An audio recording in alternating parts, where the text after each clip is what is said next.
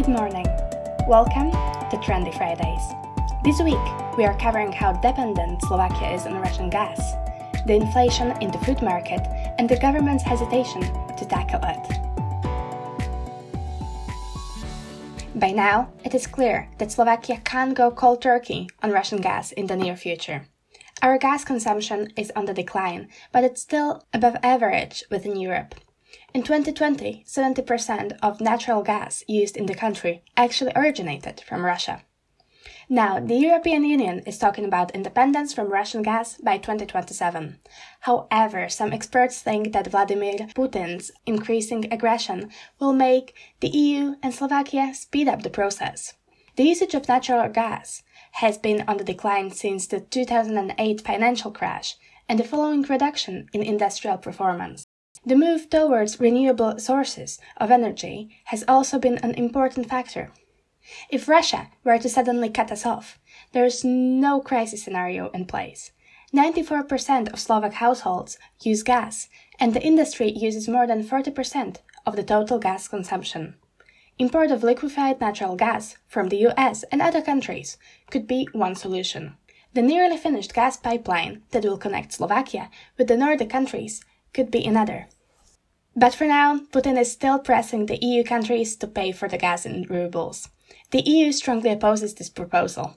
However, this weekend, the Minister of Economy, Richard Sulik, said that Slovakia can't afford such an uncompromising attitude, and if necessary, he'd be willing to pay in rubles. His stance met with strong opposition from the members of the Olano party, who claimed that Russian media used his statement for Russian propaganda. Shortly after, the Ministry of Economy made a U turn and declared that Slovakia will, after all, toe the EU line and pay in euros. Prime Minister Eduard Heger echoed his statement. When it comes to Russian coal, Sulik also said that the import ban on it from Russia poses no danger to Slovakia.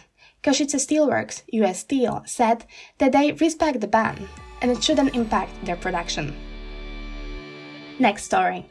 Consumer inflation has reached 9%, and it has a devastating effect on the wallets of households.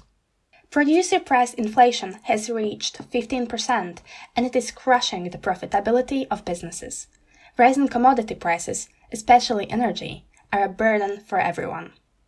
While people are trying to save every cent, the state is pouring millions of euros into poor and ineffective management of state organizations, healthcare being a prime example.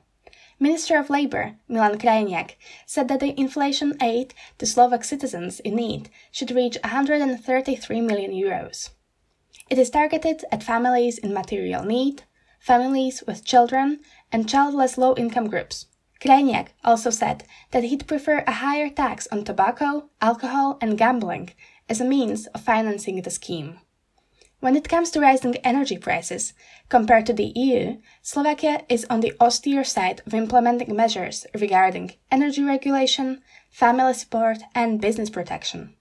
One of the only measures is the decision of Finance Minister Igor Matovic to keep household electricity prices the same for the next three years. This is just the beginning of rising food costs as well. The February numbers already spelled out more than a 10% year on year increase in food prices. And that was before the war. Although there is no risk of empty supermarket shelves, the situation in virtually all food industry sectors is critical, and people will end up paying much more. Let's take flour as an example. Although there is no shortage on the European market, its price has doubled over the last year. Recent analysis has concluded that the average Easter shop will cost about 150 euros. When they included cooking costs, spring cleaning, decorations, and all the Easter traditions, the cost sprang up to over 200 euros. That's about a third of the average family budget for a month. Another analysis calculated that the Easter shop will cost at least 10% more than it did last year. Shoppers will pay extra especially for oils and fats. And here are some other stories of the week. The health sector trade unions have declared an upcoming industrial action. If nothing changes, union members are considering quitting overtime and handing in mass notices. They have eight demands they consider vital for improving the state of Slovak hospitals. They concern financing hospitals, reform of health insurance providers, and raising the salaries of doctors and nurses. The government has approved about 200,000 euros in funding for purchasing seeds and fertilizers as part of the humanitarian aid for Ukraine.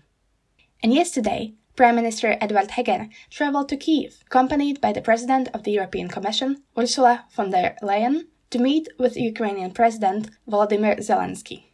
And finally, the leader of the far-right LSNS party, Marian Kotleba, has been given a six-month suspended sentence for neo-Nazi sympathies. And that is it for the week. Thank you for listening. My name is Simi Balowska, and I'll see you next week.